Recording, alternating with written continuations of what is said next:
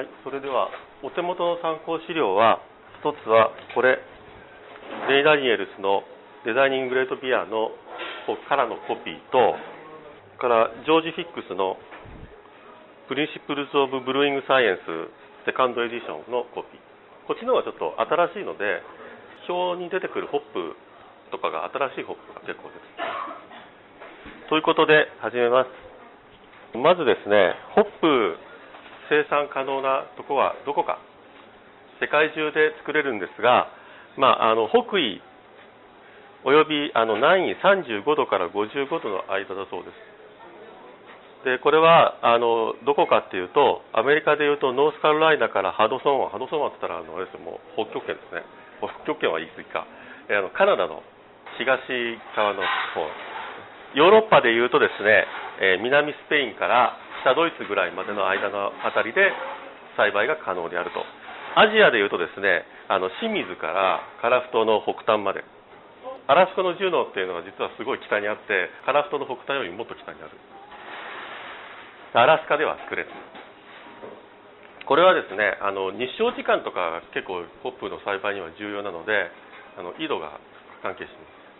す。で本題の成分ですが大雑把にホップの成分は2つあります。1つはレジンっていうレジンあ英語ではレジンって言っている樹脂成分とそれからあのオイル成分エッセンシャルオイルと言っている成分。樹脂成分は、ま、タールのような樹脂成分で苦味の元になるアルファ酸ベータ酸として知られています。アルファ酸はベータ酸よりもより重要だと思われていてなんでかというとまあ、ベータは量が少ないのとあとあんまりその溶けないのであまり重要なものとは思われていません。アルファ酸これがビールの苦味の元になるものでありまして構造的にはフェノールっぽい構造をしているそうですが別名フムロンと言いますアルファ酸のことを。でですねあのこれには仲間がいてアルファ酸っていうのは一つの物質を指しているわけではなくていくつかの物質を指してましてまあ、大雑把にコフムあフムロン、コフムロン、アドフムロンというのがあります。で、コフムロンというのはあの酸素原子が1個少ないですえーと、これですね。で、これがあのフムロン、アルファ酸なんですが、あのここの R のところが、これになるか、これになるか、これになるかで、フムロンか、なんだっけ、コフムロンか、アドフムロンになります。で、これとこれはあの並びが違うだけなんですね。この CH2 が後ろに行って、えーと、あ CH3 が2つっていうのが展開されて CH3 が2つ外に2つ並んでこの CH2 がここに来るっていうのであとは同じなのでこれはあの配列が違うだけなんですがこれはあの数字からして違います。1個ないですよねここら辺にちょっと。これがあのコフムえーとですね、コフムロンはあのイソメライズした時一般的にホップはフムロンの状態では要するにアルファ酸の状態では溶けません。溶けないということはどういうことかというと苦味を感じないということですね。苦くないという苦味としてビールの中に存在するためにはあのイソメライズっていうちょっとあの熱によって構造を変える必要があります。でこれはフムロンもコフムロンもアドフムロンも全部イソフムロンだったりイソコフムロンだったりするものができるんですがコフムロンはイソメライズした時も溶けやすくなる。ですが、えーと、その他のフムロンとかよりも荒々しい苦みになるなります。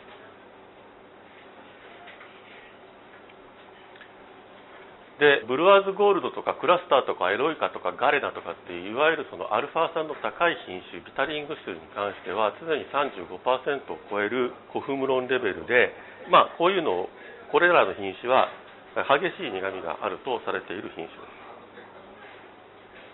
逆ですね。激しい苦みのあるというされている品種はなぜかというとコフムロンレベルが高いからです。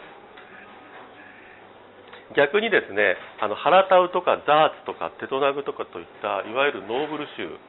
に関しては、えコフムロンは対照的に非常に低いレベルで25%以下になりますでそういうのがですねお配りした表にえー、あります。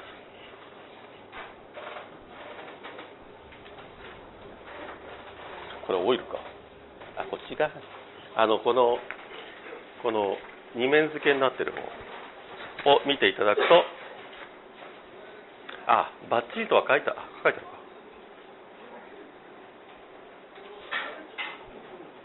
え、ー、とですね、これあの、アルファ、ベータの比率でしか書いてないですね。ザーツとかの場合は、アルファ、ベータの比率が3から4とかなんですが、例えば、まあ、ジャーマンのところだけで比較しても、ザーツとかミッテルフルーとかっていうのは非常に低いんですが、あのいわゆるビタリング種ノーザンブルワーとか、そういったものになると、ドーンと高くなるんですよね。このコ H って書いてあるのがコフムロンのパーセンテージで、要するにザーツとかが20 20%から25%に対して、パールとか、えーと、ノーザンブルーは30から30とか、えー、35%ぐらいあって、もう1枚のあの US ホップのところを見ると、例えば、えーと、エロイカとかガレナとかっていうのは、まあ、45%ぐらいを上限、クラスターとかですね、45%とかを上限として、えーと、コフムロンが存在している。これはね、どう使うかというのにも重要なので、先ほど言いましたように、コフムロンというのは、あの他のアルファ酸に比べて溶けやすいのでデイトホップとか whirl whirlpool hop の場合に、えー、 noble 種でも高いレベルにあのなり得ます。そっちが先に溶けちゃうのですね。であのこのようなですね、えーと、あいやそうそうかコフムロンが高いとレベルが高いのかってなっちゃうともうあの高いコフムロンのものをえーと、使いたくないなっていう傾向に陥るんですがそれはそれほど気にするほどのことではないらしいです。あで一つ特徴的なのは最近新しい品種でホライズンというのがあってこれはアルファ種にもかかわらずノーブルー種よりもちょっと少ないぐらいのフルムロンレベルしかなくて多くのローアルファがも使っていたこうラガー、まあ、ラガーのブルワーたちというのが非常にそこを気にするところらしいんですが多くのラガーのブルワーたちはそのホライズン非常にこう注目してるらしい。フムロンレベルというのはですねどこで育つかというのも重要でザーツはさっきの表に US と US ザーツとあのこっちはないか？こっちはないですね。じゃあこっちだ。こっち側のダーッと並べてこれを見るとあのザーツ US っていうのがあってえー、あこれオイルコンテンツ書いてないな。ないです。あのすごい違います、えー、非常に産地によっても違いますと。それからえー、っとだからといってそのコフルムロンレベルが高いからといってそのホップが劣ってるとかそういうわけでは、まあ、ないと。ただ違うというだけで、まあ、そのそういうキャラクターだということえー、次にベータ酸ベータ酸はあのアルファ酸があの別名があるようにベータ酸にも別名がありましてルプロンという名前がでベータ酸はですねフレッシュホップ要するにそのと収穫したばっかりというか、まあ、あんまりそんな長い間置いてないホップに関しては目立った活動はしません。ただ、えーと、ホップが古くなったり酸化することによって、えー、ベータ酸はより溶けやすくなりあのフムロによらない苦みの重要な部分を占めることがあり得る。で、まあ、この物質が好ましいかどうかはその濃度とピアスタイルによるそうでこれはあんまり詳しいことは書いてないんですただあこここれがベータ酸です。でこれも同じようにですねあのここの R のところが、えー、この3種類あることによって、えーと、ルプロンと、えー、コルプロンとアドルプロンというのがで実はこれさらに立体構造が違ったりなんかしてですね何十種類も実はあるんです。えー、っとベータ酸でベータ酸自身がどうかっていうのよりもあの結構重要視されるらしきものはですね、えー、アルファ酸とベータ酸比率だそうででこれは先ほど言ったコフムロンの含有率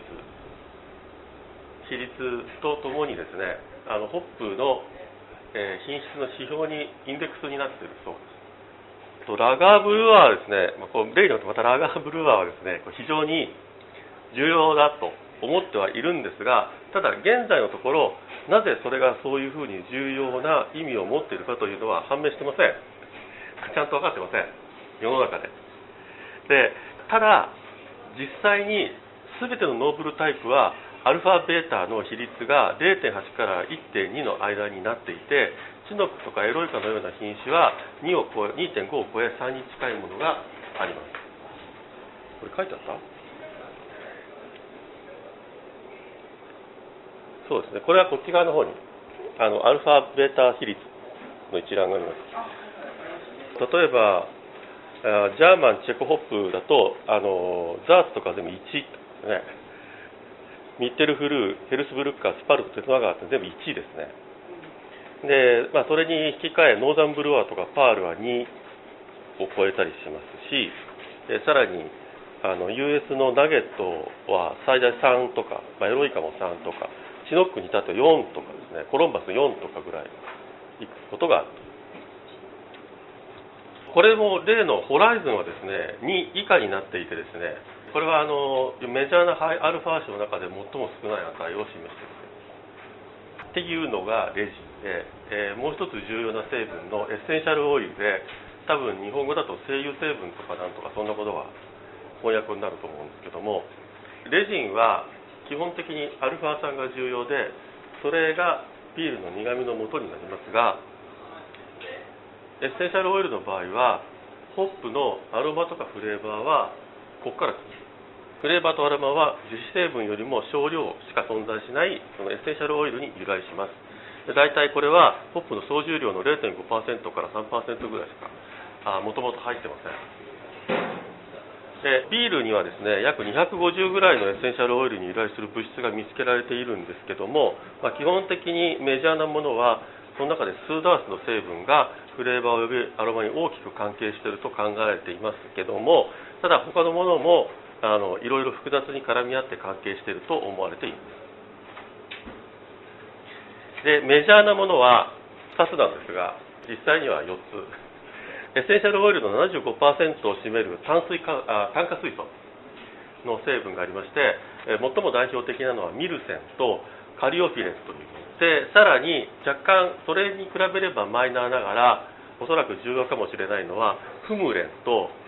サルネセンというのがあります。これらはですねテルペン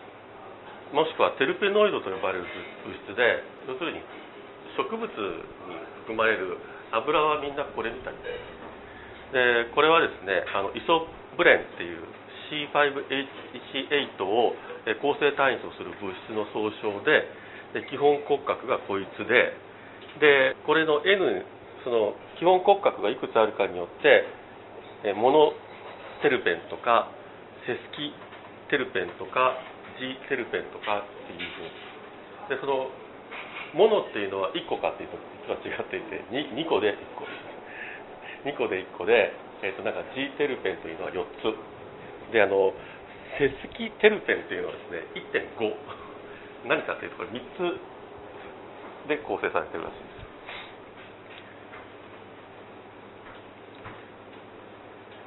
で最もたくさんエッセンシャルオイルの中に含まれているミルセンっていう物質はモノテルペンでして多くの品種でホップオイルの最も多い成分になっています。でオイルの20%から60%がミルセン。で、まあ、もちろんこの割合は品種に依存します。これもこちらの方にたくさん書いてあったよこっちのあの MYR って書いてあるのがミルセン。えっと、ミルセンのあのトータルエッセンシャルオイルの中のパーセンテージですね。だから全体の、えっと、ザーツでいうと30から35%がミルセでこれともう一つ重要な、まあ、そのフムレ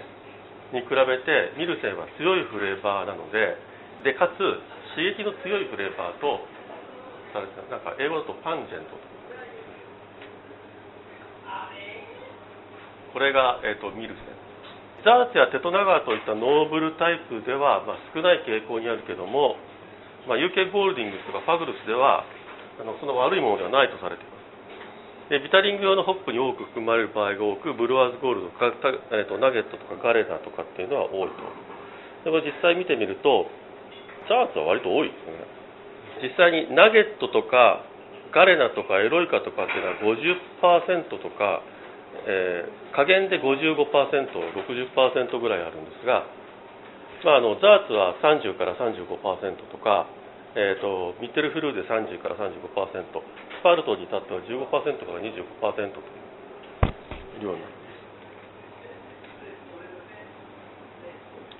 すもう一つの重要なものとされている、えーと、フムレンはセスキテルペン。でこれはミルセンよりもデリケートで洗練されたフレーバーでエレガントと表現されるそうです。でアロマタイプ特にノーブルタイプのホップにおいてはミルセンと同じまたはそれを上回る量が、えー、含まれているらしい。ことで、えー、これを見るとザーツだとまあ大体同じぐらいですね、えー、ミルセンで3035あのフムレンで30 20から30ぐらいですね。これで大きく違ってくるのは例えばナゲットだとミルセンが50から60なのに対してフムレンは10から20というふうに非常に少ない値です。でこれがフムレ。ン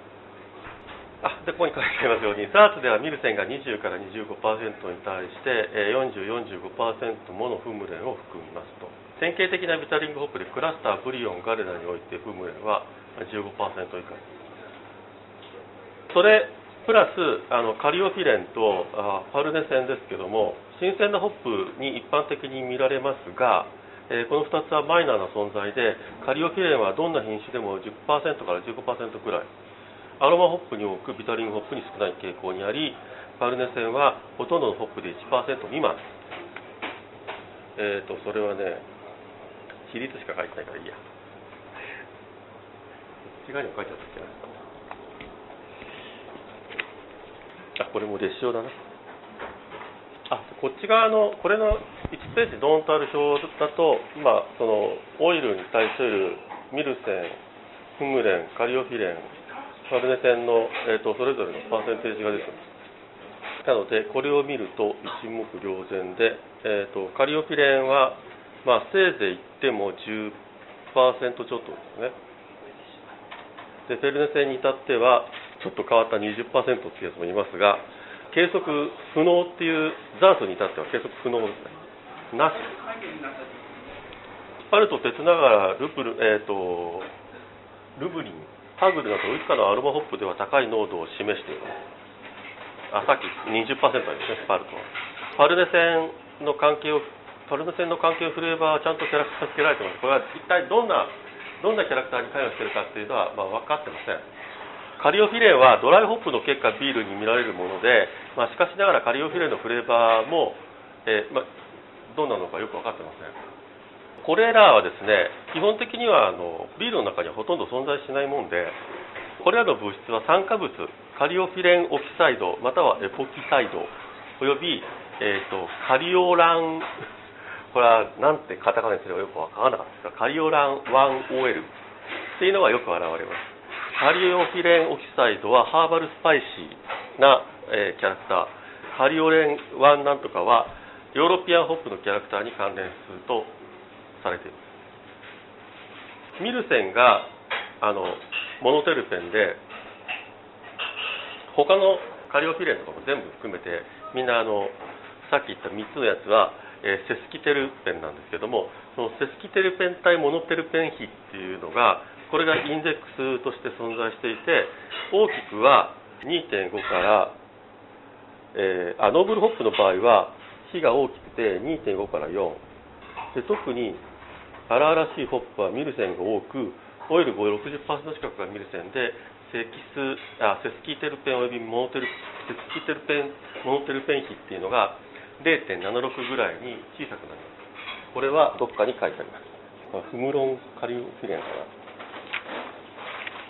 ああ、これ個別のあれしか書いてないから分かんない分かんないですね、これも。どっかに書いてあったような気がしたんですが。ないや。個別の物質の比率しか書いてない。それ以外に、フムレンカリオフィレン比っていうのがあって、一般的に noble 種は3.5を超える、まあ、どちらかというと noble 種の中で比較に使われるものであって、要するに高いから noble 種みたいな話はあんまないとで noble 種の中でどうかっていう話。でこれはあります。これはですねフムレンカリオフィレン比ですね H, H スラッシュ C って書いてあるやつがそうです。でこれは例えばザーツとかは3.5から4って書いてあるんですが大抵の noble 種は3.5を超えると。で、えーと、ミッテルフリュー3.5から4.5ただスパルトはとても低いんですね。でテトナンガーも3.5から4でこれは noble 種の中での比較に使われてファルネ線のレベルがあれ？あこれはファルネ線のレベルについても同じことが言えてダーツテトナグスパルトでは原タオに比べて非常に高いレベルにある。同じように F スラッシュ H って書いてあるのがファルネセンスファルネセン、えっと、フムレンチですね。でスパルトは1.5から2.0とかありますがまあミッテルフルとか0で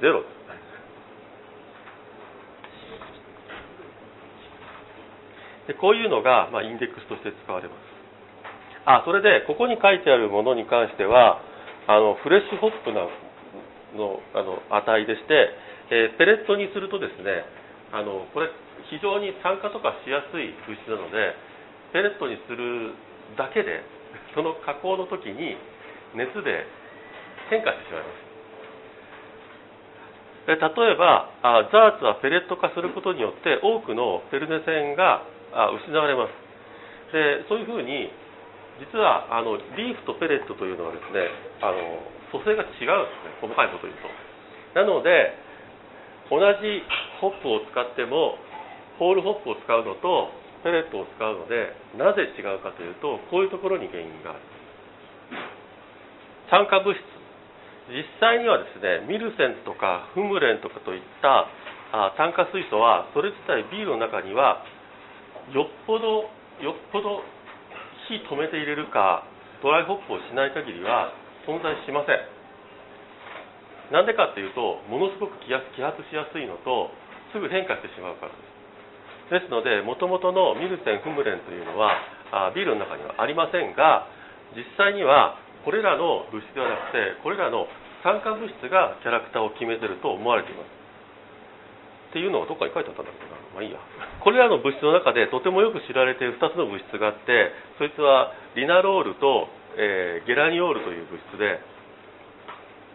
これはミルセンが変化したアルコール誘導体でまずリナロールというのはモノテルペンアルコールの一種で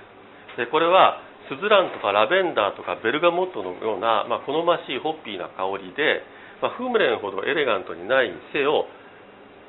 ミルセンよりはいいとされています。で実際これはですねあのアロマテラピーとかのあの文献とかホームページにたくさん出てきます。エッセンシャルオイルって売ってるやつですよあのアロマテラピー用とかで市販されてるそのエッセンシャルオイルとかにでよくこういうのが入ってるやつがあるんです。ゲラニオールというのはこれはゼラニウムから発見された直酸モノテルペンの一種で、えーと、ゲラニオール単体を分離してそれを嗅ぐとですね、まあ、フローラルでハーブっぽいんですが安っぽい香水のような香りになります。これはバラの香りの成分の一つでもあります。これらのリナロールとかゲラニオールとかといったいわゆるその炭化水素の酸化物変化したものに関してそれだけ取り出して嗅ぐとあんまいい香りはしないしないんですがこれらが組み合わさり相互作用を引き起こすことによって非常に素晴らしい香りになります。これ多分アロマテラピーでもそうだと思うんですけどもアマリロとかカスケードセンテにあるコロンバスのような、まあ、とてもフローラルでハーバルなホップというのは、まあ、これらの濃度がとても高くそれらの香りの元になっている。で実際そのミルセンっていうのは例えば元の炭化水素っていうのは保存により変化を起こしたり、まあ、保存によりその酸化しちゃったりですね、えー、するのである研究ではカスケードのミルセンレベルが12ヶ月の冷蔵保存で 329ml 9ミリグラムパーリットルから7ミリグラムパーリットルまで減少するそうです。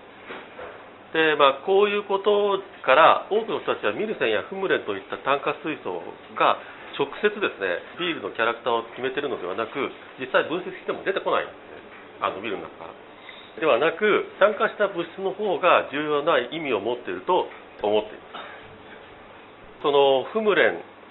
やミルセンの中のあの酸化物質の中で重要なものとしてはフムラジェこれね何て読むか分からなかったんですけどっていうのとか、えーと、フムレ、えー、エポキサイドフムレノール、えーと、フムロール。これはあの干し草とか政治政治ブラッシュって書いてますかね、えー、山よもぎだそうですけどのような匂いでグラッシーとかいうような表現がされるような香りだそうです。でミルセンの酸化物のミルセンエポキサイドとか、えー、ミルセノール。でこれは、えーと、ミルセンが変化したものでやはりミルセンより少し弱いものの荒々しい香りがするそう。これもあのミルセンから変化した、えーと、ゲラニえー、ゲラニルアセテート。でこれは木の葉っぱやレモングラスや生姜の成分。で、えー、ゲラニルイソブチレートっていうのはこれはフローラルとされているあのアロマだそうです。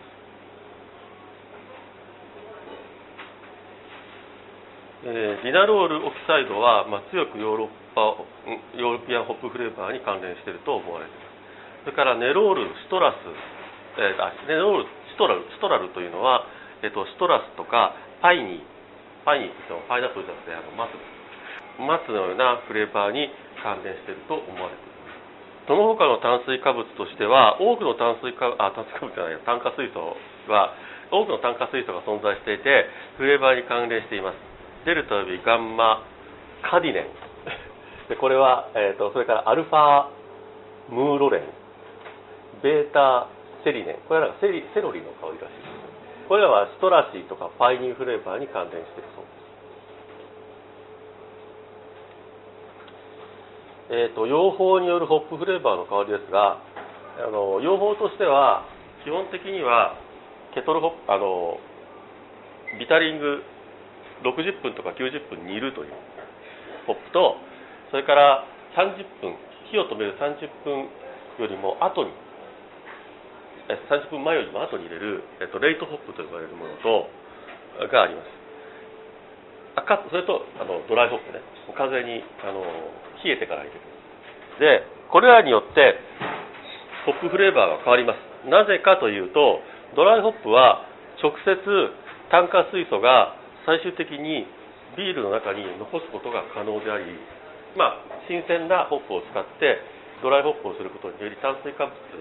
炭水化炭化水素がそのまま残ったりすることがあります。実際あの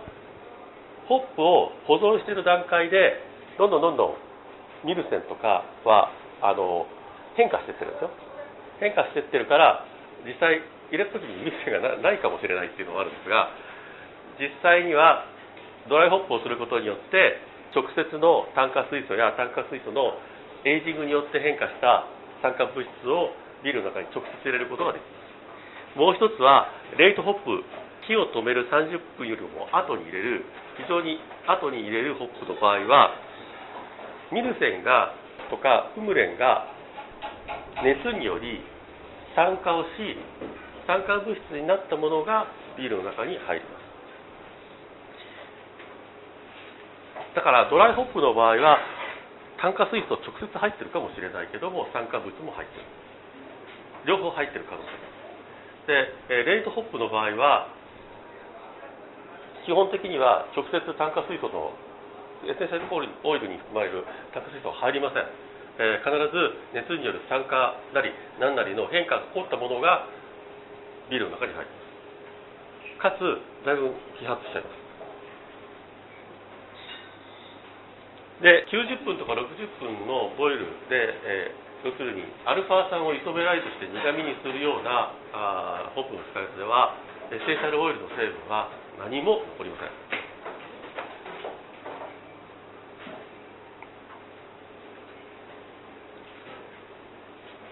えー、次にホップのエイジングによる話なんですけど hop aroma のエイジングによる変化。で、えーとまあ、エイジングっていうのはこれなんか書いてある意味がよく分からなかったんですけど32度で19日室温で半年冷蔵庫で1年多分これどれでも同じっていう意味じゃないかと思ったんですけど。なそのエイジングによる変化でエイジングっていうのはどれぐらいのことを言うかっていう。で、えーと、エイジングによる変化は4グループに分かれます。これはすごいあの簡単な順列組み合わせなんですけど最初に高くてエイジングしてもあまり変わらないやつ。最初に低くてエイジングしても低いままのやつ。これが最初の2グループ。ですで最初に高くてエイジングしてもあまり変わらない普通に高いのはこれあのアロマのキャラクターとかですね。キリンとかキリン2号キリンとかチャレンジャーとかターゲット。でもともと低くてエイジングしても全然変化しないよ。全然ですか？あんまり変化しないのはナゲットクラスターパールコロンビアオリンピック。といったもの割とbittering 種ですね。で興味深いのはですね最初に高くてエイジングして低くなる。これは普通です。カスケードとかガレナとかブルワーズゴールドはエイジングすることによって失われて低くなりますが逆に高くなるものがあります。最初にアロマに関連する物質が低いのにもかかわらずエイジングすることによってそれが濃度が高くなるあのホップがあってそういったヘルスブルッカーとかヘドナガーとかパグルとかミッセルブルーとかウィラメットとかステリアンゴールディングスとかレコードとかいわゆる、えーと、アロマ種のものが多いんですがこいつらはですね、えーと、実際に取ってすぐ使うよりもエイジングした方がアロマフレーバー成分が、えー、増強されてる。まあ、これは多分あれですよね。そのエッセンシャルオイル成分が多分酸化かなんかをしてより良くなるんですか？分かんないけど。で実際そういうのがあるそうですということでではテイスティングをしましょう。本日のテイスティング何からしましょう？えっ、ー、とね缶は最後にしたい。ああ缶はね3番目ででかいのが最後ですね。じゃあ、えーと、最初はあのあれそのオレンジのやつ。あのアクネ IPA 今回はのあのカリフォルニアが3種類とハワイが1種類で最初の2つはアクメ IPA ってこれはあのノースコースト。これアクメ IPA? ええ、ノースコーストブルーイングっていうフォートブラックスっていう、えカリフォルニアの相当北にあるところです。えここで有名なのはあれですね。あのオールドラスプーチンっていうインペリアルスタウトがとても有名です。はいえー、録音がここまでしかありませんので、えー、今回はこれで終了です。ありがとうございました。